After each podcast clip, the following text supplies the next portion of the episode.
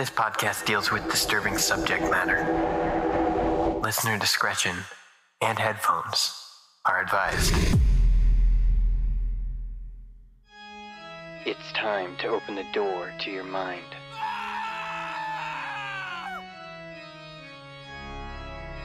Sit back and listen to true horror.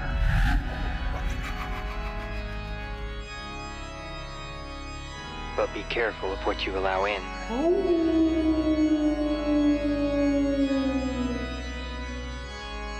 Because it's time to go through the fog.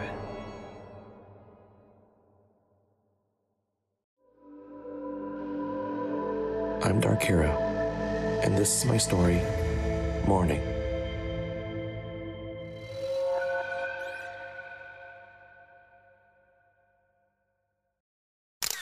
They say a picture is worth a thousand words. Well, I strive to have my photographs worth millions. I've been working as a photographer for years, and I had a few shots worthy of praise, but it's not enough. I want to take a perfect picture that will put my mark in history, like Alfred Eisenstaedt and Malcolm Browne.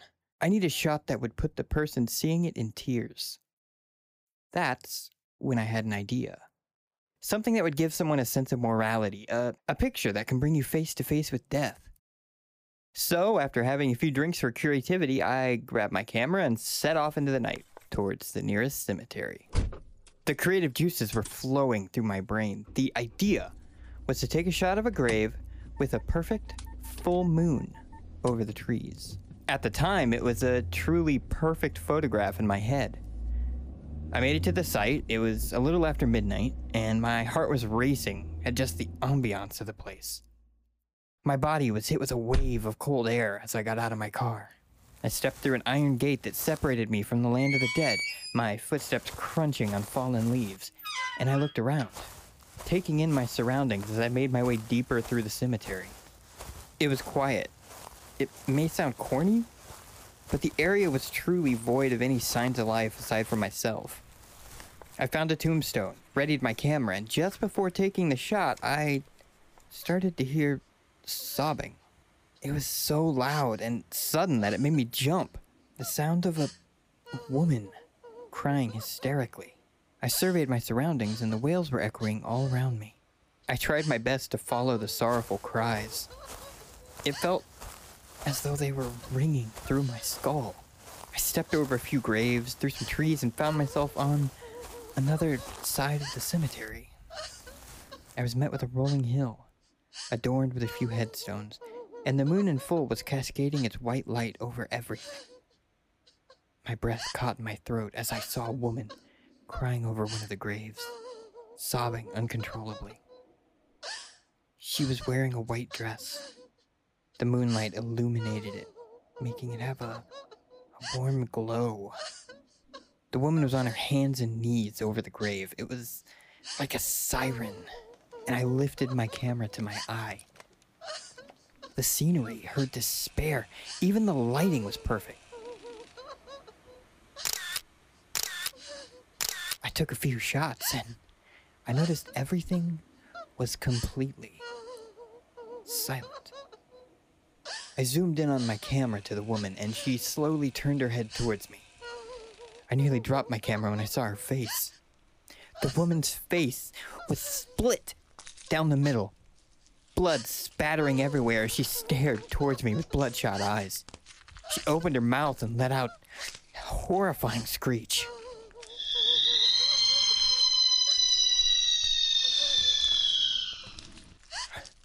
Her face was suddenly too close to my view, and I removed the camera from my face to find that she was right in front of me. Stumbled backwards, and I heard my camera shatter as it impacted the ground. The woman sobbed as she slowly crept towards me. The blood on her face pitter pattered as it hit the floor, and I shuffled back as she got closer and closer, and then suddenly she was inches away from my face. Through the split down her face, I could see shattered bone and bits of brain. I I took a deep breath and screamed, lifting myself to my feet. I ran out of there as fast as I could, not looking back to see as she continued to cry. I could, I could just barely sleep that night. In fact, as soon as I got in my car, I drove to the nearest church and just, just sat in my car. I, hmm, the whole time, I just sat there in silence, and that woman's face kept coming into my head. As morning came, I realized I'd completely forgotten my camera, and I mustered up courage to go back and retrieve it. I backtracked, trying to remember the path I took when I found my camera completely broken on the floor.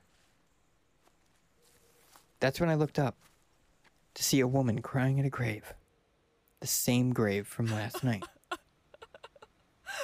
The woman was wearing jeans and a black t shirt.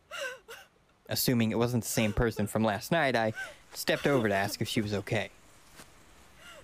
When she looked up at me, I felt my heart drop to my stomach to see that she had a similar face. The woman explained to me that her younger sister had just died recently in a car accident and that she was mourning her loss. I gave my condolences and left her alone, looking onto my camera to see all the photos were lost. That truly perfect picture was now gone forever. The overwhelming feeling of death that I felt dissipated into the ether. And that's when I looked back at the girl. Her face was very similar. I proceeded to lift a nearby rock and gripped it behind my back and stepped toward the woman. Hey, do you mind if I take your picture?